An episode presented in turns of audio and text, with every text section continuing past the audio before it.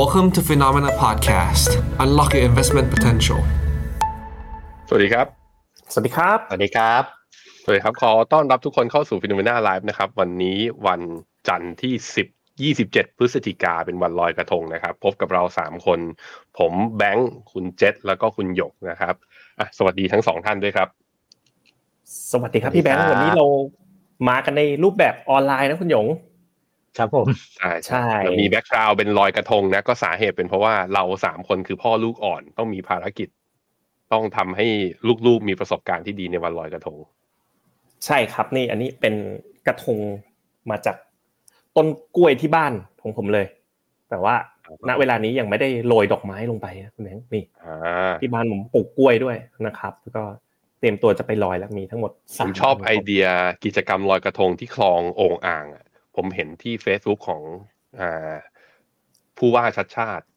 อ่เขาจะเอาผืนผ้าใบมากางทั้งคลองเลย แล้วไม่ให้ลอยกระทงจริง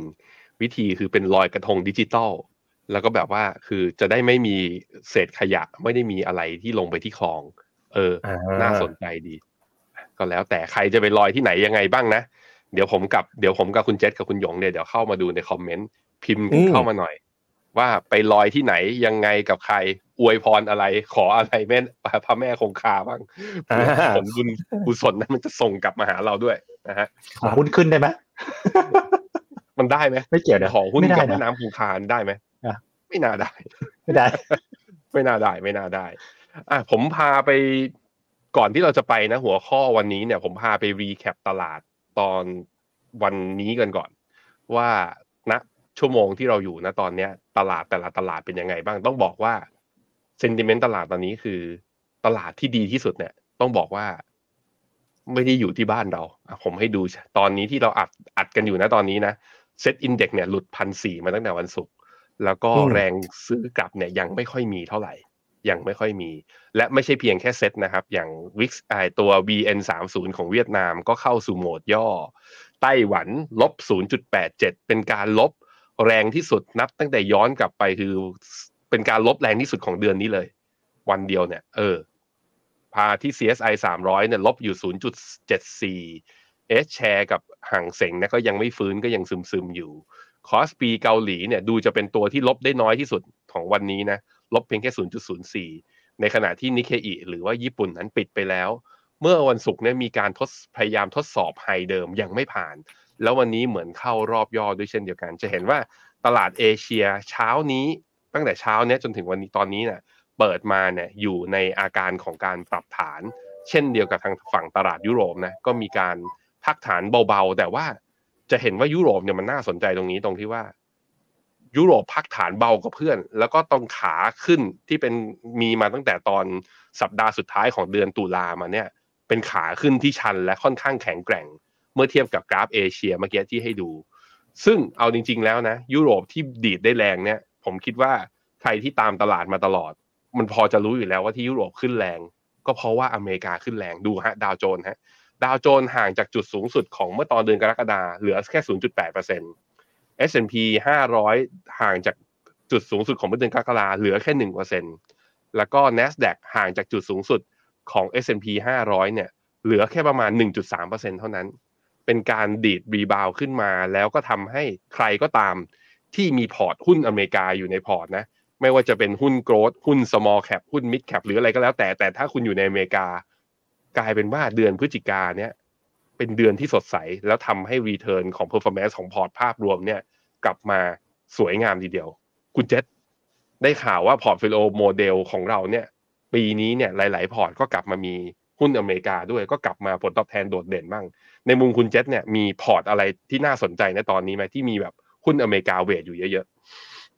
ครับผมก็จริง ๆ ตั้งแต่ต้นปีมาเนี่ยนะเรามีอยู่สองสามโมเดลนะที่น่าสนใจเลย แล้วก็ทำผลตอบแทนได้ดีนะครับสำหรับอ่านักลงทุนที่เป็นอ่าอ่าในกลุ่ม segment private wealth private bank เราเนี่ยตอนเนี้ย portfolio ที่ผลตอบแทนเยอะที่สุดของ FINNOMENA ตั้งแต่ต้นปีคือพอร์ตอะไรรู้ไหมคุณแบงค์ๆคืออะไรเอ่ยมาแล้วคุณหยงต้องรู้ดิคุณหยง Triple G นั่นเองนะครับ ตอนเนี้ย Triple พอร์ต Triple G ของเราเนี่ยจะจนถึงสัปดาห์ที่แล้วเนี่ยผลตอบแทนบวกไปประมาณ5-6%นะอืมเห็นได้ชัดเลยว่าหลังจากที่เฟดเนี่ยเข้าสู่แนวโน้มที่เอ่อเอ่อคงดอกเบี้ยเนาะหุ้น growth เนี่ยกลับมาเติบโตขึ้น อยากให้คุณหยงเล่าให้ฟังนิดนึงหน่อยสิ ว่าเจ้า portfolio Triple G นะซึ่งผมเนี่ยก็เป็นนักลงทุนอยู่ด้วยนะในพอร์ต Triple G นี่เหมือนกันเนี่ยมันอืมโครงสร้างของพอร์ตมันเป็นยังไงทำไม ตั้งแต่ year to date เนี่ยเริ่มกลับมาดูดีขึ้นนะ บวกมาประมาณ 5-6%แล้วครับครับก็เป็นพอร์ตที่ลงทุนในกองทุนหุ้นร้อยเปอร์เซ็นต์ตลอดเวลานะครับแล้วก็เน้นการกระจายไปสไตล์ growth แต่ละเราพยายามนิยามคำว่า growth เนี่ยให้มันกว้างนะครับคำว่ากว้างอะไรคือวันนี้พูดถึงหุ้น growth อาจจะนึกถึงหุ้น tech เดียวเราเราถามว่ามันมี growth ลักษณะของประเทศไหม country growth มีไหมเป็น growth ที่ มีคุณภาพยั่งยืน quality growth ได้ไหมนะครับหรือเป็น growth ที่ยั่งยืนกับสิ่งแวดล้อม และแน่นอนนะ growth แบบสายที่เป็นเทคโนโลยี growth เนี่ยผมว่าก็หลีกหนีไม่ได้ก็เป็นการเอาหลาย ๆ ธีมของหุ้น growth นะครับมาผสมด้วยเอ่อแล้วก็พยายามผสมมาให้สัดส่วนยังไง ผสมให้ความผันผวนต่ำนะครับ โดยใช้ min vol โมเดลในการจัดพอร์ตนะครับอืมครับผมแล้วก็เป็นก็คือเป็นที่มาด้วยเพราะว่าค่าไอปีนี้เฟดไม่ขึ้นดอกเบี้ย ใช่ไหมแล้วแถมอืมปีหน้าพอหลังจากเงินเฟ้อเพิ่งออกมาของเดือนตุลาเนี่ย กลายเป็นว่าเซอร์ไพรส์ในทางว่าต่ำกว่าที่ตลาดคาดตลาดไปคาดการณ์เลยว่าปีหน้าเฟดอาจจะลดดอกเบี้ยเร็ว มันเลยเป็นเหตุผลมุมหนึ่งไหมพี่หยง เพราะว่าหุ้น growth มันเทถูกเท เพราะดอกเบี้ยกำลังขาขึ้น แต่หุ้น growth rebound ได้แรงเพราะดอกเบี้ยกำลังจะไม่ใช่ขาขึ้นสิ้นสุดขาขึ้นแล้วเป็นอย่างนั้อืนมใช่เราเราก็เชื่อแบบนั้นเพราะว่าจาก view macro เรื่องสิ้นสุดทางของดอกเบี้ย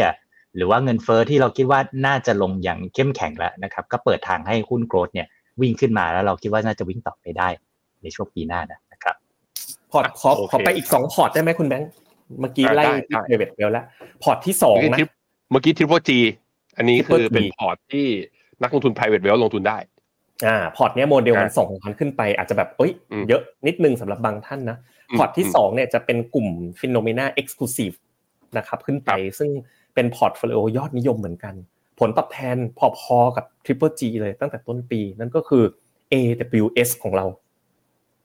อืม all weather strategy ของดรแอนดรูเราเนี่ยแหละครับ ตั้งแต่ต้นปีนี่บวกไปประมาณเหมือนกัน 5-6%แล้วเหมือนกันพี่แบงค์อืมนะครับอืมซึ่งพอร์ตเนี้ยอืมก็จะเป็นออกแบบโดยอาจารย์แอนดรูเนาะโดยมากเนี่ยอืมเท่าที่ผมไปแกะไส้พอร์ตดูเนี่ยเขาได้ผลตอบแทนหลักๆ เลยนะ มาจาก 3 ตัวตัวที่ 1 คือ ที่ได้เยอะๆเลยคือญี่ปุ่นพี่แบงค์ญี่ปุ่นเขามีญี่ปุ่นอยู่25%สองคือได้จากยุโรปก็บวกอยู่ส่วนหนึ่งนะ จริงๆ ผมก็ลง AWS ด้วยนะครับเดี๋ยวผมบอกตัวเลขเลยก็ได้ว่า ว่ามาจากไหนเนาะนี่ผมเป็นคนหลายใจเหมือนกันนะลงหลายพอร์ตนะนะฮะพอร์ตที่ญี่ปุ่นเนี่ยบวกไปประมาณ 27%แล้วอันนี้นะครับ แล้วก็ครับพอร์ตที่2ตัวที่ 2 ที่มี 25%ของพอร์ตคือยุโรปพี่แบงค์เขาตอนนี้บวกอยู่ประมาณ 6%เพราะว่าผมปรับ พอร์ตตามโมเดลของเราตลอด แล้วก็ตัวอเมริกาที่เขาเพิ่ง add ขึ้นไปเนี่ยเพิ่งบวกไปประมาณสัก 3-4%โมเดลเนี้ยก็เป็นอืมโมเดลยอดนิยมอีกอันหนึงเลย ซึ่งอ่าการลงทุนในกลุ่ม FINNOMENA exclusive เนี่ยก็คืออ่าห้าแสนบาทขึ้นไป อันนี้พอร์ตที่สองครับพี่แบงค์อืมอืมซึ่งครับออเวของอาจารย์แอนดรูเนี่ยหลักคิดวิธีการคิดเขาคือยังไงอะพี่พี่พี่หยงของ concept คร่าวๆไอเดียเขาก็หน่อยว่าเขาทำยังไง คือเขามีเขามีเขาเรียกว่า framework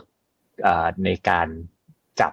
ที่เอ่อเพื่อวางวาง strategy ที่ชื่อว่า FVMR เนอะนะครับ fundamental นะครับเอ่อ momentum เอ่อ valuation และก็ risk นะครับ แล้วเขาก็ไปจับในโดยที่เขาก็วาง เรียกว่าวางกระจาย asset class เนี่ยไว้ขึงไว้เลยนะครับ ไว้รอว่าต้องมีหุ้นญี่ปุ่นนะต้องมีหุ้นยุโรป มีหุ้นสหรัฐนะครับ มีหุ้นไทย แล้วก็มีการกระจายในสินทรัพย์อื่นๆ แล้วเขาก็คอยเอาโมเดลเนี่ยนะครับมามาจับนะครับ แล้วก็เพื่อจะปรับสัดส่วน แล้วก็ปรับค่อนข้างที่เรียกว่า เรียกว่าอะไรดี ปรับแบบ decisive อะเวลาขยับทีก็ชัดเจนในทิศทางเลยอืมอืมครับผมก็แสดงว่าปรับพอร์ต active มากกว่า Triple G ถูกไหม Triple G เนี่ยปรับจะพลอร์ตงแอคทุนทีฟในมากกว่า global growth long term ยาวๆ จะเป็น country growth ใช่ tech ใช่ growth ใช่จะเป็น quality growth ก็แล้วแต่ แต่นี่คือถือครับยาวๆ ส่วนครับเอาไวเทอร์ที่มาคือมาจากวิวของการปรับพอร์ต ครับ ใช่ครับอืมโอเค พอร์ตพอร์ตที่สามที่พอร์ตสุดท้าย พอร์ตสุดท้ายอ่าพี่ก็เจษคือเอ่อล่าสุดเนี่ยเรากำลังจะปรับอ่า ขั้นต่ำของบางพอร์ตให้มินิมัมลงทุนได้ง่ายขึ้น อย่างพอร์ตตระกูล BIC ที่แบงค์ปรากฏว่าพออืมหุ้น growth มาเนี่ย ตอนเนี้ยเป็นพอร์ตที่ผลตอบแทนดีที่สุดบนแพลตฟอร์ม FINNOMENA เลยนะครับอืม BIC Tech เนี่ยก็คือจะเลือกหุ้น tech สามสามกองทุนมา ตั้งแต่ต้นปีเนี่ยผลตอบแทน 20%ยี่สิบต้นๆกว่าเปอร์เซ็นต์ยี่สิบกว่าเปอร์เซ็นต์แล้วก็เรายังเห็นภาพนะว่าตัว growth เนี่ยยังยังมีแนวโน้มที่ที่น่าสนใจนะถ้าเฟดทำการโค้งดอกเบี้ย หรือกระทั่งไปลดดอกเบี้ยในอนาคต ซึ่งเราปรับลดขั้นต่ำของการลงทุนเนี่ยลงมาที่ห้าหมื่นบาทเท่านั้น คุณก็สามารถลงใน BIC Tech ได้แล้วนะครับเรากำลังทำการปรับเนาะขั้นต่ำของหลาย ๆ โมเดลพอร์ตโฟลิโอให้เข้าถึงนักลงทุนในวงกว้างมากขึ้นนะทั้งตัว Triple G แล้วก็เดี๋ยวเร็วๆนี้ก็จะเป็น All Balance ด้วยช่วงเนี่ยจริง ๆ เริ่มเริ่มตอนเนี้ยก็ต้นเดือนธันวาคมเนี้ย All Balance หรือ BIC ก็จะลงมาที่ประมาณ 50,000 บาทแล้วคุณแบงค์ครับ อะโอเคฮะนั่นก็เลยเป็นที่มานะ ของหัวข้อที่เราจะคุยกันในวันนี้ นั่นก็คือเฟดหยุดขึ้นดอกเบี้ย ยิวลงนะแล้วลอยกระทงปีนี้เนี่ย คือหุ้น growth มันยังจะไปต่อไหม เพราะว่าอย่างเมื่อกี้ที่คุณเจษบอก บนพอร์ตโฟลิโอโมเดลของเราสามพอร์ตเนี่ยสองพอร์ตเนี่ยที่ return ออกมาดีเนี่ยหนึ่งในนั้นก็คือหุ้น growthที่มาจากพอร์ต Triple G แล้วก็หนึ่งในนั้นก็มาจากทริปอ่า growth ที่มาจากพอร์ต BIC ที่เป็นเทคโนโลยี ซึ่งส่วนคือแต่ว่ามันก็แน่นอนว่าถ้าหาดีๆ มันก็มีหุ้นที่สามารถสร้างผลตอบแทนอื่นๆ ได้อย่างแอนดรูเนี่ยไปได้จากญี่ปุ่นกับไปได้จากยุโรป แต่ญี่ปุ่นกับยุโรปเนี่ยก็ต้องยอมรับว่ามันไม่ได้อยู่ camp growth มันอยู่ใน camp defensive ในแคมป์ที่เป็นเรื่องภาพไอ้เรียกว่ามี policy shift political กำลังเปลี่ยน หรือว่า stance ของเรื่องดอกเบี้ยนโยบายของญี่ปุ่นเนี่ยที่ interest rate gap กว้างมากขึ้น แต่เงินเยนอ่อนก็เลยทำให้ส่งออกเรนดี มันคนละทีมกัน แต่ตอนเนี้ยคำถามคือทีมโกรดเนี่ยใครที่ถือมาอยู่ก็เอนจอยแล้วแต่ผมคิดว่าก็จะมีนักลงทุนอีกกลุ่มหนึ่งที่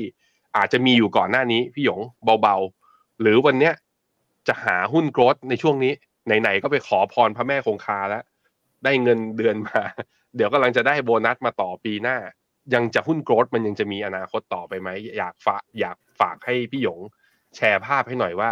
หุ้น growth เนี่ยไปถึงเวลาของมันหรือเปล่า ก็ผมเริ่มด้วยหน้าจริง ๆ ก็จะใกล้ๆเคียงๆกับปีอ่าสไลด์ของสัปดาห์ที่แล้วนะ แต่ขอให้พี่หยงแบบ recap เร็วๆหน่อยนะตอนนี้สถานการณ์เงินเฟ้อเป็นอย่างไรบ้างตอนนี้ครับครับสถานการณ์เงินเฟ้อในสหรัฐเนี่ยในเส้นสีส้มนะครับก็จะเห็นว่ามันลงมานะคือไม่ต้องไม่ต้องใช้อะไรดูมากใช้ตาดูนี่แหละนะครับ ก็ลงมาไกลละนะครับ ตอนนี้ก็ลงมาอยู่ระดับ3% แม้จะยังสูงกว่าเฟดที่ target 2 แล้วแต่ว่าก็เรียกว่าทิศทางเนี่ยมันมันมุ่งไปสู่นั้นแล้ว ซึ่งเราก็เคยทำการศึกษาลึกๆในสัปดาห์ก่อนนะว่าพวก leading indicator ดัชนีชี้นำเงินเฟ้อเนี่ยมันก็บ่งชี้ต่อว่ามันลงได้อีกลงได้อีกนะครับ ฉะนั้นเราก็คิดว่าเรื่องเงินเฟ้อเรื่องระดับดอกเบี้ยเนี่ยสบายใจได้ละนะครับขาลงนะครับครับผมถามพี่เจษครับพี่เจษพี่เจษเป็นสายคอนทาเรียน ถ้าให้ผมเดานะ พี่เจษน่าจะไม่อยากเข้าหุ้นเทคเยอะๆไม้ใหญ่ๆนะตอนนี้ อืมแต่เห็นสัญญาณอย่างเงี้ยเงินเฟ้อลงหุ้นอเมริกาก็วิ่งเอาวิ่งเอา จะซื้อหุ้นจีนตอนนี้อะอะก็มีอยู่แล้ว เป็นพี่เจษพี่เจษซื้ออะไร มุมหนึ่งเนี่ย มันมีอยู่หุ้นอยู่กลุ่มหนึ่งคุณพี่เจษว่าพี่เจษเอาไหมก็คือกลุ่มพวกหุ้น small cap ที่อยู่ในอเมริกา มันยังไม่วิ่งนะ ที่ผ่านมาเหมือนเศรษฐกิจอเมริกาเหมือนหุ้นอเมริกาเป็นเคเชฟคือมีแต่เทคกับเจ็ดนางฟ้าที่วิ่ง แต่กลุ่มหนึ่งไอ้พวกเล็กๆพวกนี้ไม่ได้วิ่งตาม ในมุมของคอนทาเรียนคุณเอาไหม คือถ้ามองแต่อเมริกานะเห็นได้ชัดเลยว่าตัวตัวรัสเซลนะซึ่งเป็นหุ้น mid cap แล้วก็ small cap เนี่ยมันยังไม่ค่อยจะปรับตัวไปข้างหน้าเนี่ยดูจากรูปที่คุณหยงเปิดอยู่ตอนนี้นะครับ ก็เห็นได้ชัดว่าถ้าหลังจากเฟดหยุดขึ้นดอกเบี้ยเมื่อไหร่เนี่ย จากในอดีตที่ผ่านมาเนี่ยหุ้นรัสเซล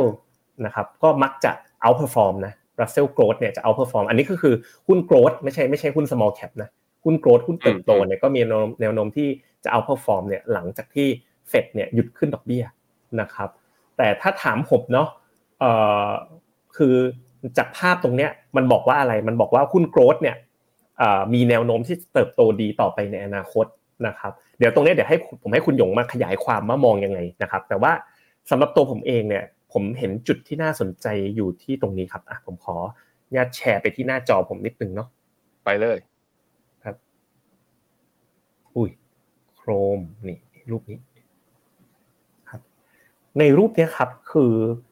ค่าเงินเอเชียนดอลลาร์อินเด็กซ์ย้อนหลัง 5 ปีนะฮะจะเห็นว่าในช่วงที่เฟดเนี่ยเขาขึ้นดอกเบี้ยเนี่ย นะฮะปีกว่าๆที่ผ่านมาเนี่ยโอ้โหค่าเงินเอเชียเนี่ยอ่อนค่าน่าดูเลย อันนี้ครูดูบาสเกตของค่าเงินเอเชียเนาะแล้วก็มาช่วงเนี้ยโทษโทษโทษนะฮะอ่อนค่าน่าดู แล้วก็พอมาในช่วงตั้งแต่ปลายปีที่แล้วถึงปัจจุบันนะล่าสุดเนี่ยเห็นไหมครับว่าค่าเงินเอเชีย ถ้าเราดูตั้งแต่ต้นปีเนี่ยเริ่มมีการ tick up ขึ้นมาอย่างชัดเจนเลย แปลว่าตอนเนี้ย ถ้าเป็นอย่างนี้ต่อไปนะครับ เราลงมาดูสอดคล้องกับตัวค่าเงินดอลลาร์ index ไปด้วยเนาะนะครับนี่ค่าเงินดอลลาร์ index เนี่ยดูได้ผ่านตัวนี้ DXY ค่าเงินดอลลาร์ index เนี่ย อันนี้เป็นกราฟ day นะ จะเห็นว่ามันเริ่มอ่อนค่าอย่างชัดเจนแล้วนะครับ ดังนั้นเนี่ยต้องตั้งคำถามต่อเนื่องไปว่า เอ๊ะ แล้วหุ้น growth ที่มันอยู่ในเอเชียเนี่ย มีอะไรที่น่าสนใจลงทุนบ้างหรือเปล่า ซึ่งสำหรับผมนะ มันมีหุ้น growth อีกกลุ่มหนึ่งที่ซ่อนอยู่ในเอเชียก็คือหุ้นที่เกี่ยวกับพวกชิป semiconductor ที่ยังมีความเป็น laggard ผมเลยคิดว่าตัวที่มีความน่าสนใจตรงนี้ก็คืออย่างหุ้นเกาหลีอย่างเงี้ย SCBKEQTG แบบเนี้ยผมคิดว่าถ้ามองในมุมมองของของคอนเทเรียนเนี่ยถือว่า น่าสนใจทีเดียว ให้ดูชาร์ตของหุ้นเกาหลีอีกครั้งหนึ่งเนาะเนี่ยมันก็เห็นไหมครับว่าพอดอลลาร์เริ่มเอเชียนค่าเงินเอเชียเนี่ยเริ่มที่จะแข็งแข็งค่าหุ้นเกาหลีก็เริ่มฟื้นตัวขึ้นมาอย่างชัดเจนนะครับ ล่าสุดเนี่ยแม้กระทั่งของบ้านเรานะวอลลุ่มมันหายไปไหนหมดก็ไม่รู้นะคุณแบงค์แต่ว่าผมก็พยายามลองดูล่าสุดเลยวันนี้ก็จะเห็นว่าค่าเงินบาทเนี่ยกลับมาแข็งอีกแล้วนะ กลับมาแข็งค่าอีกแล้ว แล้วก็วันนี้ค่าเงินบาทเองก็แข็งไปเกือบหนึ่งเปอร์เซ็นเลยคุณแบงค์เนี่ยที่มัน tick down ตรงเนี้ยมันเลยทำให้ตัวฟันท็อก BMI เนี่ยดัชนีมวลกายนะไม่ใช่นะฮะ FundTalk Baht Momentum Index ของผมเนี่ยผมชอบเรียกกันว่า BMI มันคือดัชนีมวลกายนะดัชนีมวลกายของผมเนี่ยเริ่มมีภาพของการtick up เหมือนกัน เพียงแต่ว่าเซตเองเนี่ยก็คาดหวังได้ค่อนข้างยากนิดนึงเพราะว่า volume มันหายไป แต่ถ้ามองในมุมของ fund flow ครับมันเห็นชัดเจนเหมือนกันนะทุกคนว่า ล่าสุดเนี่ยเงินบาทเนี่ยก็ยังถือว่า เออ มีความแข็งค่าระดับหนึ่งเลย เมื่อเทียบกับสกุลเงินอื่น ๆ ครับ คุณหยงมีอะไรจะเสริมตรงกลับไปตรงหุ้น growth ตรงรัสเซลอะไรนิดหนึ่งไหมครับจากชาร์ตเนี่ยพี่พี่หยงอ่าผมให้คุณดูดูนะกลับมาที่หน้าจอผมเนี่ยทีม Investment ทำในตัวรัสเซลพันของ growth เนี่ย เอามาเปรียบเทียบกับไอตัวรัสเซลพันแบบที่ไม่มี growth อีกหน้าหนึ่งก็คือเอาไอตัว Russell mid small cap เนี่ยมาเทียบอีกทีหนึ่งซึ่งมันกลายเป็นว่าตัว mid ตัว mid cap growth อะปกติมันมักจะ outperform ใช่ไหมแต่รอบนี้มันมีสัญญาณบางอย่างอะก็เลยให้คุณหยงสรุปหน่อยว่า เรื่องนี้มันมันชี้ช่องมันชี้ช่องให้เรารวยจากสิ่งนี้ได้ยังไงบ้าง ครับผมคือในในหน้านี้ก็เป็นเราค่อยๆจากหุ้นทั่วไปเนี่ยคือรัสเซลสองหนึ่งพันเนี่ย มันคือหุ้นพันตัวแรกใหญ่มากลาง เราหน้านี้บอกว่า growth growth เนี่ยนะครับส่วนใหญ่ outperform ได้หลังเฟดหยุดขึ้นดอกเบี้ย เอาเอาเอาเอาหุ้นโกดนะ outperform หุ้นทั่วไปก่อนปันตัวแรก ส่วนในหน้าถัดไปพอเรารู้แล้วโอเคโกดน่าจะ outperform ได้นะครับฉะนั้นเราก็โอ้โกดน่าสนใจนะ ถ้าเราคิดว่าเฟดครั้งสุดท้ายน่าจะคราวนี้เราเจาะลึกลงไปอีกว่า ในโกดแต่ละโกดมีโกดก็มีโกดหุ้นเล็กหุ้นใหญ่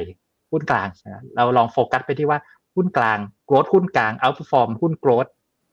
หรือเปล่าเมื่อเฟดหยุดขึ้นดอกเบี้ยด้วยกัน เอาอดีตนะไซเคิลอดีตในแถบสีส้มๆอะเส้นส่วนใหญ่นะหลังเฟดขึ้นดอกเบี้ยมันยืนเหนือศูนย์ก็คือว่า ถ้าหุ้นไซส์กลางที่เป็น growth ด้วยกันเนี่ย outperform หุ้น growth ทุกไซส์นะครับหลังเฟดขึ้นดอกเบี้ยแต่ยกเว้นรอบนี้ รอบนี้คือเส้นสีดำคือรอบนี้เนี่ยหุ้นไซส์กลางเนี่ย underperform หนักมากหนักมาก ซึ่งเมื่อกี้พี่แบงก์ก็เกริ่นไปแล้วมันคือผลของเจ็ดนางฟ้า ซึ่งก็เราทำให้ดูในหน้าถัดไปนะครับ ว่า เจ็ดนางฟ้าเนี่ยแม่แข็งจริง ๆ แข็งจริง ๆ เพราะว่าถ้าเราดูเอาเอาโกรดพันตัวนะครับเอ่อมันคือเส้นสีส้ม แต่เราเอาเจ็ดนางฟ้าแยกออกมานะครับ ก็จะเป็นเส้นสีดำข้างบน แล้วถ้าอ่า แล้วก็ไม่มีเจ็ดนางฟ้าก็กลายเป็นเส้นสีแดงนะครับแต่ก็จะเห็นว่าขนาดไม่มีเจ็ดนางฟ้าเนี่ยเยทูเดตก็ยังขึ้นมาเอ่อไม่น้อยนะครับยี่สิบเปอร์เซ็นตนะครับ โอเค แล้วถ้าเป็นอย่างนี้ซื้ออะไรอะ ถ้าแค่นี้มันบอกได้ไหมพี่หยงว่าอืผมมควรจะซื้อและถือเจ็ดนางฟ้าต่อ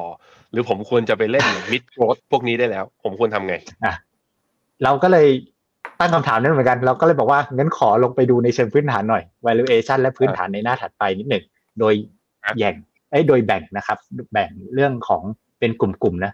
นะครับกลุ่มครับนางฟ้าเนี่ยก็คือเส้นแท่งสีดำนะครับอืมกลุ่มไม่ใช่นางฟ้าที่เหลือเป็นแท่งสีเทา ก็จะเห็นว่าอืมนางฟ้าเนี่ยเขาขึ้นเยอะใช่ไหมครับแต่ valuation เนี่ยครับยี่แปดเท่า PE ถามว่าก็เยอะจนอืม over น่าเกลียดไหม ก็ไม่ขนาดนั้นเนอะนะนะครับเอ่อแล้วก็ตัวแน่นอนนะที่ไม่ใช่นางฟ้าก็มี discount ก็ถูกกว่า มัน reflect อะไร มัน reflect earning growth EPS growth นะครับสองปีข้างหน้าหนึ่งปีข้างหน้า ในเจ็ดนางฟ้าเนี่ยที่แกร่งมาก แต่ที่สำคัญกว่าคือว่าเจ็ดนางฟ้าเนี่ย มันเซอร์ไพรส์อะ earning ที่ผ่านมาสามเดือนเนี่ยออกมาเป็นขา revision ขาขึ้นหมดเลยนะครับ ซึ่งซึ่งก็ต้องบอกได้ว่าเอ่อถามว่าหุ้นนางฟ้าขึ้นไปขึ้นไปแบบไม่มีพื้นฐานรองรับไหมขาลอยหรือเปล่าก็ไม่ใช่ earning ก็โต revision ก็ดี แล้วถามว่าเอาแล้วทีนี้กลุ่มไม่ใช่เจ็ดนางฟ้าที่เหลือล่ะ เป็นยังไงมี e a r n i n g growth ไหมมี e a r n i n g growth ดี แต่ value อาจจะไม่ดีเท่าเจ็ดนางฟ้า แต่ valuation ก็อืมได้ถูกกว่าหน่อย ฉะนั้นถามว่าเราคิดว่าโอกาสเอาจริงๆมันมีสองทางเลย อย่างที่รู้ว่าภาคใหญ่เนี่ยยังไงโกดก็ได้ประโยชน์ถ้าเรื่องดอกเบี้ยเรื่องเงินเฟ้อมันจบนะครับ คราวนี้เราพยายามมาเจาะลึกๆแล้วว่า เอ๊ะนางฟ้าขาลอยไหมไอตัวเล็กตัวกลางที่บอก outperform และกาดรอบเนี้ยจะไปต่อได้หรือเปล่า ซึ่งดูภาพพื้นฐานเนี่ย ก็ดูยังไปได้ทั้งทั้งคู่นะ ผมว่าอืมโอเคผมผมผมมองเจ็ดอย่างนี้ครับ ผมมองอย่างนี้ ผมมองว่าอันเนี้ยไม่ขอขอไม่ได้มองในมุม contrarian นะขอมองในมุมอืมอืม fundamental ช่วงเนี้ยเอ่อก็มีได้เข้าไปศึกษาเกี่ยวกับเรื่อง AI แบบเยอะพอสมควรเลยคุณแบงค์ซึ่งตอนเนี้ยนะครับ มันกลายเป็นว่าแบบทุกบริษัทใหญ่ ๆ ทั่วโลกเลยกำลัง adopt การใช้ AI เข้าไปในการทำงาน อย่างในวงการการเงินก็มีการ adopt AI เข้าไปใช้ในเรื่องของการดูแลลูกค้าหลังการขาย มีการเริ่มใช้ AI ในการคิด algorithm trading นะครับในวงการโฆษณาก็มีการใช้ AI ในการทำภาพกราฟิก ในวงการธุรกิจใช้ AI ช่วยเขียนแผนธุรกิจ ในวงการสร้าง content ก็ใช้ AI เขียนบทความเขียนหนังสือ คือในวงการการศึกษาก็ก็ศึกษาเรื่อง AI เพราะฉะนั้นเนี่ยเอ่อพอมองในมุมพื้นฐานน่ะ บริษัทที่ได้ประโยชน์จากทีม AI ซึ่งผมมั่นใจมากเลยตอนนี้ว่ามันยังมีต่อในปีหน้าเนี่ย มันอยู่ในเจ็ดนางฟ้าเยอะจริงๆนะบริษัทอย่างอืม NVIDIA Microsoft หรือว่า Google เนี่ย เป็นสามบริษัทเนี่ยที่จะได้ประโยชน์จากเรื่องเนี้ยมาก ๆเลย ดังนั้นเนี่ยภาพของการ revision เนี่ยมันน่าจะยังมีต่อไป แล้วผมคิดว่าอย่างแม้กระทั่ง Apple เองเนี่ยก็คงไม่น่าจะหยุดอยู่เฉยๆด้วยนะ Apple Facebook เนี่ยก็คงจะต้องมีการ provide อะไรแบบเนี้ยกันมากขึ้นเอ่อ คิดง่ายๆนะผมเล่าให้ฟังในอนาคตเนี่ยผมเชื่อว่าอย่างตอนเนี้ยตัว Chat GPT เนี่ยเขาเปิดให้สร้าง Custom GPT ได้ เท่าที่ผมทราบนะหลาย ๆ บริษัทในโลกก็กำลังสร้าง Custom GPT หมดเลย ตอนนี้ใน f i n o m e n a ก็กำลังสร้าง Fino GPT กันอยู่ เพราะฉะนั้นเนี่ยอีกหน่อยอะมันอาจจะกลายเป็นเหมือนกับทุก ๆ บริษัทเข้าแอปไปต้องมีเหมือนกับ generative AI ที่เป็นตัวแทนของตัวเองที่ใช้ในการ ทำงานดูแลลูกค้าต่างๆ แล้วรู้ไหมครับว่าเอ่อเวลาถ้าเราไปใช้ Stack คือคือไปใช้แพลตฟอร์มของ Chat GPT ซึ่งตอนนี้ Microsoft เป็นผู้ถือหุ้นใหญ่ หรือไปใช้ Bard ที่ Google เป็นผู้ถือหุ้นใหญ่ หรือ Anthropic เนี่ยล่าสุด Google ก็ซื้อกิจการไป เป็นผู้ถือหุ้นใหญ่เนี่ยเขาคิดเป็นตัวอักษรเลยนะ หมายความว่าถ้าสมมติผมเป็น JP Morgan ใช่ไหมแล้วผม provide generative AI ให้ลูกค้าเนี่ยต้องจ่ายเงินให้กับ เจ้าของเทคโนโลยีเนี่ย นับเป็นรายตัวอักษรเลยอะซึ่งแบบอืมโอ้โห มันก็เป็นเป็นตัวอะไรนะ ตัวที่มันกระตุ้นเรื่องโกรธอีกเยอะเลย ไหนจะยังเป็นเรื่องของการที่บริษัทพวกนี้จะ adopt สิ่งเนี้ยก็ไปคงไปใช้จ้างบริษัทพวกนี้แหละ ในการช่วยทำอะไรอีกต่างหากนะครับ ก็ก็เลยคิดว่าเอ่อธีมของเรื่องของ AI เนี่ยมันจะไปต่อในในในปีหน้าครับ อืม น่าสนใจน่าสนใจ แสดงว่าคุณเจษมองว่า เจ็ดนางฟ้าที่ขึ้นมา valuation แพงก็จริง แต่มันขึ้นมาบนความหวังที่มีโอกาสเป็นจริงมากขึ้น ถ้าพูดอย่างนี้ก็ ผมในฐานะคนถือกอง MEGA10อยู่ ค่อนข้างสบายใจ ค่อนข้างสบายใจ แต่เอาพาไปดูอีกหน้าหนึ่งพาไปดูอีกหน้าหนึ่งเมื่อกี้มันมีอีกหุ้นกลุ่ม growth อีกตัวหนึ่งที่คุณเจษพาไปดู Asian Dollar Index คือ ADX อะว่ามันเริ่มกลับมาแข็ง แล้วเทรนด์การแข็งนั้นถ้าลองกลับไปดู stat ในอดีต อย่างตอนแข็งตอนสิ้นปี 2022 เนี่ย ก็พาให้หุ้นเอเชียวิ่งนำโดยจีนครับแข็งมารอบนี้เนี่ย เราก็เห็นเอเชีย sideways ดีดขึ้นมาบ้าง มีแต่ไทยเราเองนี่แหละที่หลุดพันสี่ลงมา ขอพาดูพี่พี่หยงพาดูภาพนี้แล้วให้พี่ให้พี่เจษค่อย confirm อีกทีหนึ่งว่า หลังจากเห็นภาพนี้แล้วยัง confirm ไหมว่า ถ้าให้เลือกสักกองหนึ่งยังเป็น SCB KEQ TG หรือเปล่า อะพี่หยงภาพนี้จะบอกอะไรเราบ้าง exposure เป็นยังไง แต่ละที่คือแต่ละกองครับ คือที่เวลาเราพูด ภาพแบบรัสเซลหรือพันหรือหุ้น growth นะจริง ๆ แล้วแต่เวลาที่ลงมาที่ Product หรือกองเนี่ยมันมีความแตกต่างใน character หรือวิธี allocation หรือ strategy ในการวางจริง ๆ ซึ่งเราเราวันนี้เราจะมาลงลึกโดยการที่หยิบแต่ละกองจริง ๆ มาลงไม่ได้พูดถึงแค่ index แล้ววิวบน index นะครับแล้วก็ก็จะเห็นนะว่าแต่ละยังเวลาบางทีเราโดยเฉพาะอย่างที่ FINNOMENA เราก็พูดถึง MEGA10เนาะก็เป็นกอง top pick ของเราเนี่ย A pick ของเราแล้วก็จริงๆในไส้ของ MEGA10เนี่ยมันมันเริ่มมาจากแบรนด์ เออเริ่มมาจากแบรนด์แต่ก็ต้องยอมรับแบรนด์เดี๋ยวนี้มันก็มีหุ้น tech หุ้น Facebook หุ้นอะไรนะซึ่งมันมันสีเหลืองสีเทาเนี่ยมันจัดอยู่ในกลุ่ม tech ละนะครับฉะนั้นสัดส่วนข้างในและส่วนผสมเนี่ยมันแตกต่างกันจริงๆในแต่เวลาเวลาพูดแค่ว่า growth ภาพใหญ่เนี่ยคราวนี้ต้องลงเราคิดว่าต้องลงรายละเอียดเป็นราย product ละนะครับโอเคได้เอ่อผมผมมีถ้าดูขอเสริมนิดนึงได้ไหมคุณแบงค์ได้เลยครับ เมื่อกี้าคุณลแบยงค์พูดถึงเรื่อง Asian Dollar อืมนะเอ่อ ผมพาคุณผู้ชมกลับไปดูรูปนี้ดีๆ อีกครั้งหนึ่งนะอืมนี่นี่คือรูป Asian Dollar Index อยู่ในจอผมนะ อันนี้เป็นข้อมูลจริง ๆ ถ้าเกิดในบูมเบิร์กแพลตฟอร์มนะเราจะดูได้ยาวกว่านี้ แต่ดูง่าย ๆครับ ในรูปเนี้ยครั้งสุดท้ายที่เอเชียนดอลลาร์อินเด็กซ์แข็งหมายความว่าค่าเงินเอเชียแข็งกว่าดอลลาร์เนี่ย เกิดขึ้นตอนพฤษภาคมปี 2020 จนถึงมกราคม 2021 ก็คือครึ่งปีหลังของปี 2020อะผมลองไปดูดัชนีหุ้นจีนครึ่งปีหลังของปี 2020 บ้างนะครับ ปี 2020 เนี่ย ตั้งแต่เดือนพฤษภาคมก็คือตรงนี้นี่คือ MSCI China นะครับ อยู่ที่ระดับ 56.89 ไปจนถึงต้นปี 2021 ใช่ไหมคุณแบงค์นี่อืมครับ ไปจบอยู่ที่ 96.36 ขึ้นมาประมาณเกือบเท่าตัว พอเราดูต่อนะ กลับไปดูเอเชียนดอลลาร์อินเด็กต่อนะ จากปีต้นปี 2021 มันไซด์เวย์แล้วก็ล่วงลงมา จนไปถึงจุดครับต่ำสุดที่อืมปลายเดือนตุลา 2022 นะอืมอะผมผมนับจากตรงนี้แล้วกันจากจากจากแถวแถวๆเอาตรงนี้แล้วกันกลางปี 2021 ไปจนถึงปลายปี 2022 นะครับกลับไปดูกลางปี 2021 เนี่ย 2021 มาจนถึงตุลาคม 2022 เป็นไงครับ หุ้นจีนเนี่ยลงเนี่ยรวดเดียวเลย มาถึง 34 โอ้โห ลงแบบมหาศาลเลยนะครับ กลับไปดูครั้งสุดท้ายนะนะครับ ล่าสุดพอมาถึงตุลาคม 2022 จนถึงมกราคม 2023 เป็นเวลา 3 เดือนเท่านั้นนะคุณแบงอืค์มสามเดือนนั้นหุ้นจีนเป็นยังไงครับ ตุลาคมวิ่งสินะวิ่งขึ้นมา จนถึงต้นเพราะปีว่าเปิดเมืองเปิดเมืองพอดีอื มมันสอดบังคเอิล้อญงกันบังเอิญจังเลยอะมันสอดบังเอิญคล้จังเลยเนี่ยเนี่ยบังเอิญจังเลยเห็นไหมเด้งขึ้นมาอืมและล่าสุดนะครับ Asian Dollar Index เนี่ยมันก็ front run แล้วมันมาเริ่ม front run เออ เอานี่นี่เป็นอีก indicator หนึ่งเลยนะ เดี๋ยวคุณหยงนะ ทีมเดฟ i นิตที่กำลังลุย con trade อยู่เนี่ย ตัวนี้มัน tick up ขึ้นมาแบบนี้แล้วเนี่ย อืม ถ้าดูจากสถิตินะ แล้ว index ตัวนี้ไม่ได้หาดูง่ายๆบูมเบิร์กหน้านี้เนี่ย นักลงทุนทั่วไปเข้าไปดูไม่ได้นะ ต้องเป็นแบบจ่ายเงินเท่านั้น ซึ่งบัญชี FINNOMENA เนี่ยถึงจะเข้าไปดูได้ น่าสนใจอืมมากๆเลยเป็น indicator ที่ที่เริ่มชี้เหมือนกันว่า emerging market หรือหรืออาจจะรวมถึงจีนเนี่ยอาจจะได้เห็นการ turn around หรือเปล่าครับอะโอเคฮะน่าสนใจอันนี้เป็นฝั่งเป็นฝั่งเอเชียนะเป็นฝั่งเอเชียเอ่ออมาทับที่ทางฝั่งหุ้น tech หน่อยอะจริง ๆ เอาทั้งหมดภาพรวมเลยก็ได้ พี่พี่หยงถัดจากหน้านี้ไปผมชอบอีกหน้าหนึ่งอีกหน้านี้ ผมชอบอะไรที่มันดูยากๆแบบเนี้ย แต่ว่าอันนี้คือเป็น top 10 holding ของแต่ละกองทุนไปดูที่ master fund ไปเลยว่า master fund เขาลงไส้ในอะไรกันยังไงบ้าง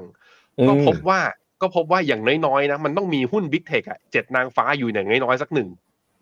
ต้องมีอะต้องมีอยู่ในนั้น เลือกกันใช่คนละใช่กองหน่อยได้ไหมเลือกกันคนละกองหน่อยคุณเจษคุณเจษขอหนึ่งสองสามหน่อยกองที่แบบให้เห็นหน้าพอร์ตท็อป 10 holding แล้วชอบ คุณหยงขอด้วย อืม ชอบตัวไหน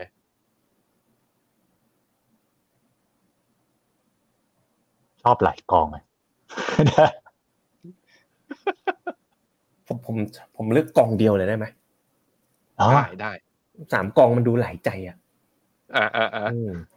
แหมแต่พอพอร์ตโมเดลลงลงตั้งสองสามพอร์ตโมเดลไม่อันนั้นมันหลาย segment ไงเออแล้วแต่อ๋อว่าไม่กำลังลงทุนเท่าไหร่ผมนะ อืมชอบนะ ถ้าเป็นหุ้นเทคนะ ผมชี้ไปนี่เลย KFGG ขีด A หรือ1 UGG ขีด RA อืโอ้มเพราะว่าผมเป็นนักลงทุนชาวสวนไง จะไปลงเมกะเทนน่ะ ผมก็มีนะ มี RMF มีอะไรอยู่เยอะเลยนะครับครับแต่ว่าพอถามว่าทำไมผมถึงชอบนะอะผมขออนุญาตเปิดตัววัน UGG ขีด RA นะ ผมคิดว่ามันถึงเวลาแล้วล่ะ ที่มันจะต้องกลับมาได้แล้วนี่อืมลองดูผลเนี่ย อันนี้คือเส้นของ return เนาะในช่วงที่เจอเรื่องเฟดทำร้ายเนี่ยจาก 42 เนี่ยลงมาเหลือ 19 ตอนนี้ยืนอยู่ที่ 22อะผมเลยคิดว่าเมื่อดูเปรียบเทียบกับกลับไปดูขอกลับไปดูที่หน้าของคุณหยงอีกทีหนึ่งนะพอกลับไปดูที่หน้าหุ้นของอันนี้ด้วยเนี่ย คือเขาก็เลือกเป็น growth แหละ แต่ว่ามันมันยังได้แบบมี growth ของจีนปนๆอยู่บ้างนะ PDD นะพินตัวตัว เงี้ยนะครับอ่าอ่ามีอ่า ASML ASML นี่ก็ของของจีนใช่ไหมคุณหยงเนเธอร์แลนด์เนเธอร์แลนด์เนเธอร์แลนด์เนเธอร์แลนด์โทษโทษโทษคือทำเครื่องทำเครื่องของจีนนี่มันชื่ออะไรนะ ที่ทำชิป semiconductor อ๋อเออสมิกสมิก SMIC SMIC นะครับ อะไรแบบเนี้ยที่ผมคิดว่ามันมันมันมันมันน่าจะมีแนวโน้มที่จะได้กลับมาในปีหน้านะกองทุนอืมอดีตกองทุนมหาชนของเรากองเนี้ยนะครับ อะโอเคอะพี่หยง ผมเลือกสองกองสองสองสองสไตล์ ถ้ายังไง คือกองกองหนึ่งผมก็จะเลือกเหมือนพี่เจษคืออ่าฮะค่าย Baillie Gifford นะครับอ่าเลือกพวก laggard พวกยังไม่ขึ้น อ่า พวกสาย laggard ยังไม่ขึ้น แล้วก็ต้องอืมยอมรับว่าค่ายเนี้ยเขามองยาว คือเขาไม่ได้อ่ามูเหมือนโมเมนตัมระยะสั้นเท่าไหร่เขามองกันแบบห้าปีสิบปี ฉะนั้นบางทีครับมันก็ ความโมเมนตัมมันจะไม่ค่อยทันใจเท่าไหร่แต่แต่ก็อย่างที่เราบอกว่าภาพภาพเรื่องเงินเฟ้ออะไรเงี้ยเราคิดว่ามันเข้าทางแล้วฉะนั้น fund manager มองยาวก็อีกเรื่องหนึ่งแต่ภาพ macro มันเข้าทางมันจะช่วยเป็นเป็นลมหนุนหลังได้ อีกกลุ่มหนึ่งอืมที่ผมก็คือมองมองทะแยงกันตนข้ามไปเลยก็ไปขา MEGA10ไปเลย เพราะว่าถ้าจะเอาแบบโมเมนตัม7 นางฟ้า ซึ่งเราคิดว่าอย่างที่เราบอกเออว่ามันมันขึ้นมาไม่ได้ขาลอย e a r n i n g มี revision support นะครับทีสิพี่เจษแบบนั้นก็ได้อยู่ ฉะนั้น ถ้าแบบสายแนวโมเมนตัมหน่อยก็ไปแบบ MEGA10แต่สายแบบว่าเอ่อแบบซื้อ laggard ซื้อ contrarian แต่คิดว่าลมหนุนหลังเรื่องดอกเบี้ย เรื่อง growth มามาช่วยเรื่อง growth เนี่ย ก็ไปแบบแบบทางค่าย Baillie Gifford ONE UGG KFGG ก็ได้ ได้ทั้งคู่คนละโอเคก็ได้ครับ เยี่ยมครับสำหรับผมนี่ยืนยันนะ ผม MEGA10 อย่างเดียวเท่านั้น ผมยังไม่เอา small cap จนกว่ามันจะกระดิก pick up แล้วทะทะลุไอ้ดาวอ๋อเทนออกมาได้นะ ผมค่อยว่ากัน ตอนนั้นผมค่อยไปดูอืมถ้ามันยังไม่ดีดคือผมขอรอไป ซึ่งก็มีอยู่นะ ก็มีอยู่เหมือนกัน ซึ่งมันมีอยู่กลุ่มหนึ่งที่อยู่ข้างใน growth เนี่ยก็คือต้องอัปเดตหน่อยคุณหยง มีคนเนี่ยมีคนแซวผมใน Morning Brief ด้วยเหมือนกันว่า เนี่ย คุณแบงค์อะไรขึ้นก็ไปเชียร์แต่ไปไปบอกแต่ตัวนั้น ไอตัวที่ยังไม่ขึ้นเลยก็เงียบเลยก็ก็แน่นอนแหละเอาตรงๆนะเพื่อมันจะไปอัปเดตมันทำไมเพราะยังยังไม่ได้เปลี่ยนเทรนด์แต่อันไหนๆครั้งนี้มาพูดถึงหุ้น growth แล้วต้องพูดถึงเขาหน่อย ARK ป้า Cathie อะอะป้าแม่ Cathieไม่ไม่พูดไม่ได้ ก็อะซึ่งอันเนี้ยคุณหยงมาทำไอ้ตรงเนี้ย stock size กับสไตล์เนี่ยแน่นอนว่าหุ้นที่อืมป้า Cathie เลือกเนี่ยจะเป็นหุ้นขนาดกลางขนาดเล็กลงมาหน่อยถูกไหมใช่แต่ว่าที่น่าสนใจใช่คือพอลองดูเป็นแกนแนวเรื่องว่าสไตล์ value and growth เนี่ย กลายเป็นว่าหุ้นที่ป้า Cathie ถือ มันก็ไม่ได้ growth สุด ขนาดที่ ONE UGG Baillie Gifford เป็นขณะที่อย่าง m e g a t e n เนี่ยมันก็ใกล้ๆกันทั้งทั้งที่แบบว่าเป็นตัวหุ้น Big Tech นะมันก็เลยว่าแล้วตอนนี้สถานการณ์ ARK เนี่ยเป็นยังไงบ้าง คือผมว่าชัดสุดคือเขาเล่นเน้นเน้นหุ้นไซส์เล็กแหละไซส์กลางไซส์เล็กอืมที่แตกต่างนะอืมถ้าดูเราดูจากชาร์ตนี้ ซึ่งซึ่งอย่างที่เราเรียนว่าเอ้ยเดี๋ยวหุ้นกลางหุ้นเล็กเดี๋ยวก็มาหรืออะไรอย่างเงี้ยนะผมคิดว่าฉะนั้น ภาพมันน่าจะเฟเวอร์เขาเหมือนกัน แต่ก็ต้องติดเอาจริงทีมเราก็ติดใจนั่งคุยกันนะว่าเราก็ติดใจมูฟที่เขาไปขาย NVIDIA เหมือนกัน คือก็ถือไม่น่ามาทำเลย อืม คือคือ แต่โอเคเขาก็บอกว่าเขาไป deploy ในด้านอื่น genomic ซึ่งได้ประโยชน์จาก AI อะไรเงี้ยแต่ว่าด้วยจังหวะจากโคนแล้วมันมันเอาคือจริงๆ ผมว่าผิดก็คือผิดอะก็คือว่าขายแล้วมันวิ่งแล้วก็ถือมันก็ตั้งงาน ฉะนั้นเราเราก็คิดว่าสไตล์การปรับพอร์ตของเขาเนี่ย คือ มันก็บางทีเราก็ตั้งคำถามเหมือนกันนิดหนึ่งในในฐานะ active fund manager นะ แต่เราถามว่า position ของความเป็นโกดความเป็นหุ้นกลาง หุ้นเล็ก เราก็คิดว่าจริงๆอะมันก็จะได้ประโยชน์จากจากภาพแมกโรที่เปลี่ยนไปเหมือนกันนะครับ อืมอืมอืมแล้วล่าสุดนี่มูฟนี่มาผมขออนุญาตมาดูที่หน้าจอผมนะ ทั้งสองคนไม่แน่ใจว่าพี่หยงกับพี่เจษรู้หรือยังนี่ราคา BTC ตอนนี้อยู่ที่สามหมื่นเจ็ดพันสี่ร้อยอืม ดีดขึ้นมาปีนี้เป็น asset ที่ดีดมาแรงที่สุดนะ แต่ปรากฏว่าวันเสาร์ที่ผ่านมา ปรากฏว่าประกาศจาก SEC แล้วมันเข้าไปอยู่ในเว็บบล็อกดิแล้วก็มีคนก็เอามารายงานข่าวในทวิตเตอร์ปรากฏว่าป้า Cathie ลดสัดส่วนคือ divest ไอตัว Grayscale Bitcoin ETF อะออก อย่างมีนัยสำคัญอืมจะไม่ได้อยู่ในท็อป 5 แล้ว เอาอีกแล้วอืมป้าคือทุกคนก็เลย flashback ว่า เฮ้ย ต้องรีบซื้อบิตคอยหรือเปล่า เพราะเดี๋ยวมันจะดูแล้วอยากซื้อเลยเดียคือแบบคือแบบป้าทำอะไรอยู่อะอันนี้ก็เลยแบบเอออันนั้นแหละดีนั่นแหละห่วงป้าจริงๆเลย แล้วคนถืออยู่ก็ทรมานด้วยอะก็ว่ากันไปครับอีกมุมหนึ่งนะ พี่หยง อันนี้ผมชอบมากที่ถ้าใครจะเข้าอาร์คเนี่ย ถ้ามองในแง่มิติแบบ FVMR มองในหลาย ๆ มุมเนี่ย PE ยังติดลบนะ มันแปลว่า ยังไม่กำไรนะ บริษัทที่อาร์คเข้าไปลงทุนกันอยู่เนี่ยเพราะฉะนั้นอันนี้เรื่องนี้ก็ต้องระวังนิดนึงหรือเปล่า อันนี้ก็อยากให้ทุกคนบอกอันเดี๋ยวมาอยู่ที่หน้าจอผมเนี่ยนี่ เป็นแค่กองเดียวด้วย เป็นกองเทคกองเดียวที่ทีมงานรวบรวมไอตัวหุ้นข้างในพอร์ตของ PE ขาไม่เจอเออหาค่าไม่ได้เพราะฉะนั้น อย่าเพิ่งไป อย่าเพิ่งไป อย่าเพิ่งไปหามันนะฮะอะไปต่อฮะ มีอีกกลุ่มหนึ่งมีอีกกลุ่มหนึ่งที่หยงทำไว้ อันนี้ก็น่าสนใจแต่อืมคือกลุ่มพวกไฮเปอร์โกรธที่อ่อนไหวต่อราคาบอลมันยังไงคืออธิบายหน่อยใช่ไอ้พวคืกอนี้คือพอเราอันนี้คือวัดพอยังไงเราจะได้ดูรู้จะได้รู้ครับ หน้าเนี่ยก็คือดูเอ่อความสัมพันธ์ของตัวกองนะด้านแท่งซ้ายสุดก็คือเป็นกลุ่มอาร์กแหละนะครับเอ่ออมเทียบกับราคาบอลโดยใช้ตัว ETF 7 ปี 10 ปี US Treasury เป็นหลักนะครับ ก็คือว่าถ้า ถ้าราคาบอลลงเอ้ยถ้าราคาบอลขึ้นนะหรือยิวลงอ่ายิวลง ราคาบอลขึ้น หุ้นตัวไหนขึ้นแรง ก็ดูแท่งสีเหลือง beta อ๋อคือแม้เราจะสาบแช่ง ไม่ใช่สาบแช่ง คือเราก็ตั้งเครื่องหมายว่า ในเชิงทั้งตัวเลขพื้นฐานหรือในเชิง action ของ Cathie Wood นะแต่เราก็ต้องยอมรับว่าโพ i ิชันของเขาเนี่ยด้วยสไตล์แล้วเนี่ย มันค่อนข้างจะ sensitive กับ bond yield ในทางเดียวกันก็คือ ถ้า bond yield ลง ราคาบอลขึ้น กองสไตล์ของเขาเนี่ยเบต้าแรง 1.4 ก็คือน่าจะ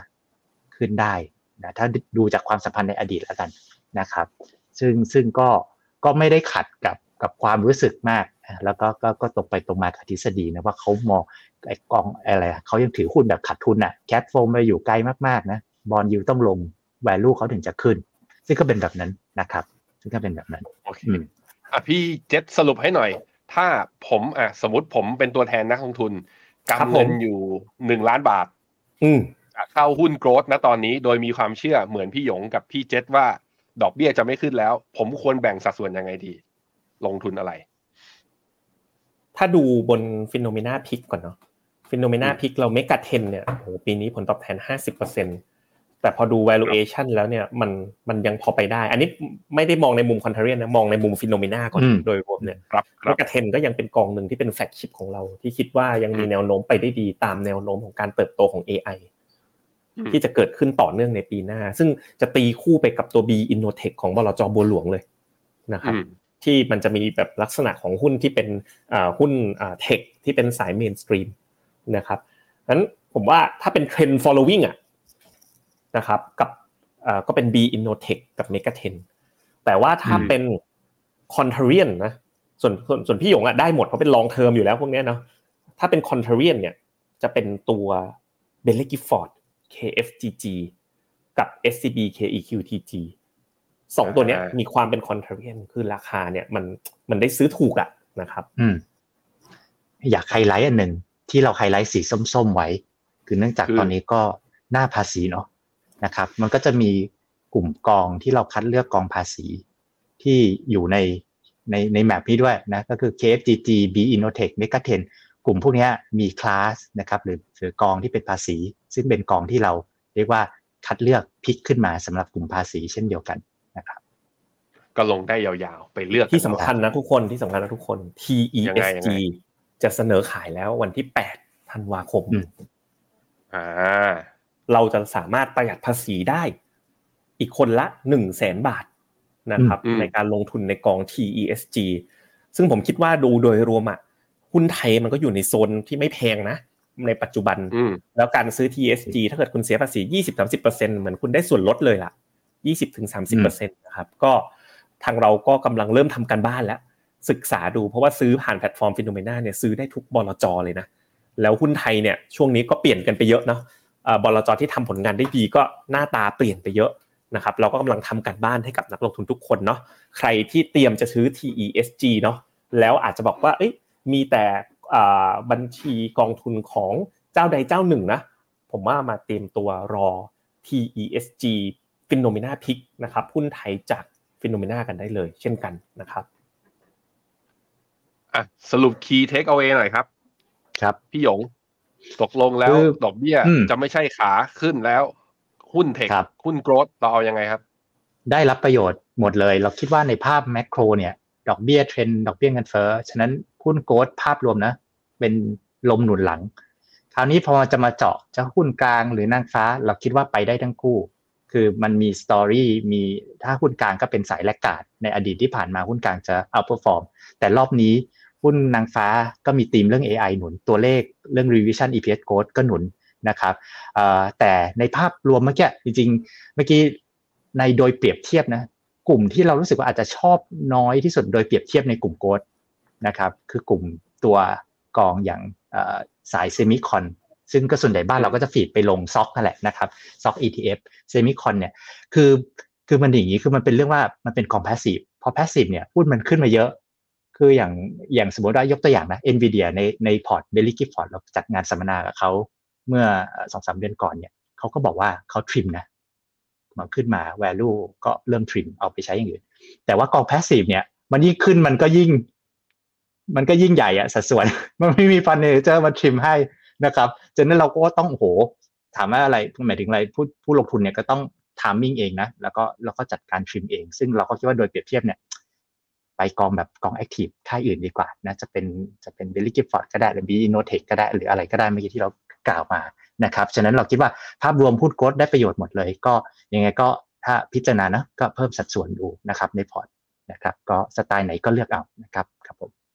โอเค ขอบคุณมากครับ เมื่อกี้พี่เจษพูดถึงตัวกอง ESG ไป ไทยไทย ESG นะ ซึ่งจะมีเขาเรียกว่าตอนเนี้ย กรตทำงานร่วมกับบลจแล้วจะแอปพูฟกองล็อตแรกออกมาให้ได้ ภายในสัปดาห์หน้า สัปดาห์หน้าจะเริ่มเปิดขายกันแล้วออกมา คราวนี้อยากให้พี่เจษพี่เจษทบทวนให้หน่อยว่า ESG กับเทียบกับ SSF กับ RMF มันแตกต่างกันยังไง ใครต้องใช้สิทธิ์อะไรเงื่อนไขเอาเร็วๆ แล้วก็จริงๆแล้วเนี่ยไม่ว่ากองไหนจะออกมานะ ซื้อผ่านแพลตฟอร์ม FINNOMENA ได้ทั้งหมด เพราะฉะนั้นไม่ต้องรอที่ไหน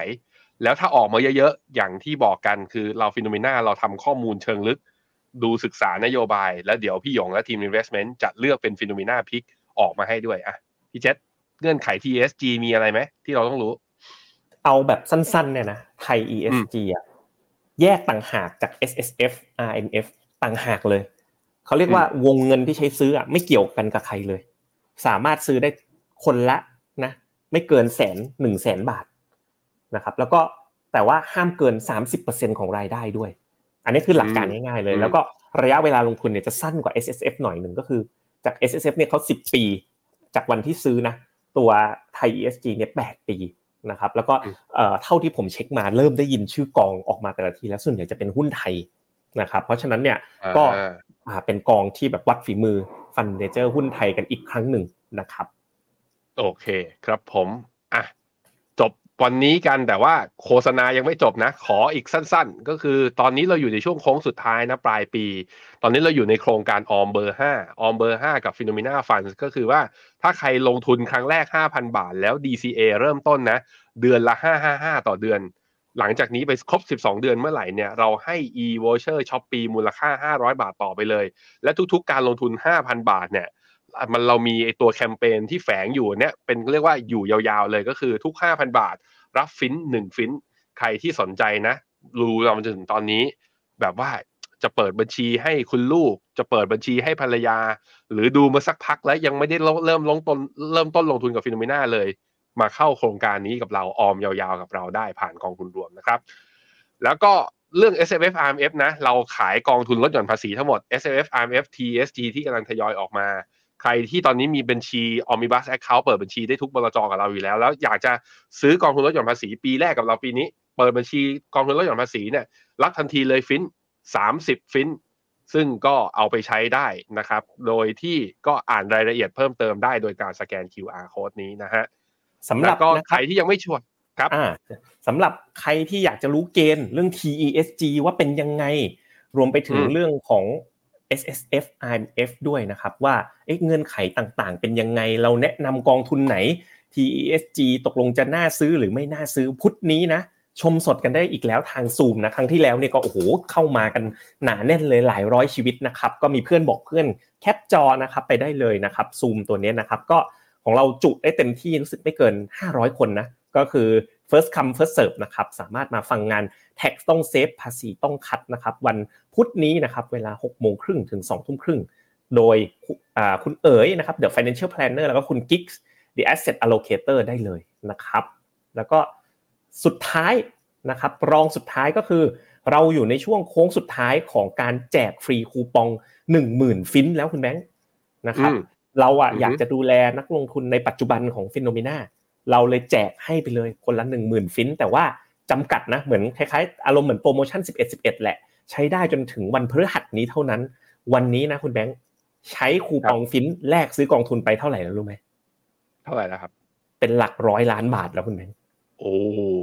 เป็นหลักร้อยล้านบาทแล้วเรียกได้ว่า เราก็แจกกันเต็มที่นะร้อยล้านบาทนี้ เราเนี่ยใช้เรา cashback ให้นักลงทุนไปหลายแสนบาทแล้วนะครับ เราก็เต็มที่เลยกับนักลงทุนปัจจุบันนะ เพราะว่าได้รับเสียง feedback มาว่าอย่าแจกฟินแต่ลูกค้าใหม่สิแจกนักลงทุนปัจจุบันด้วยนะครับ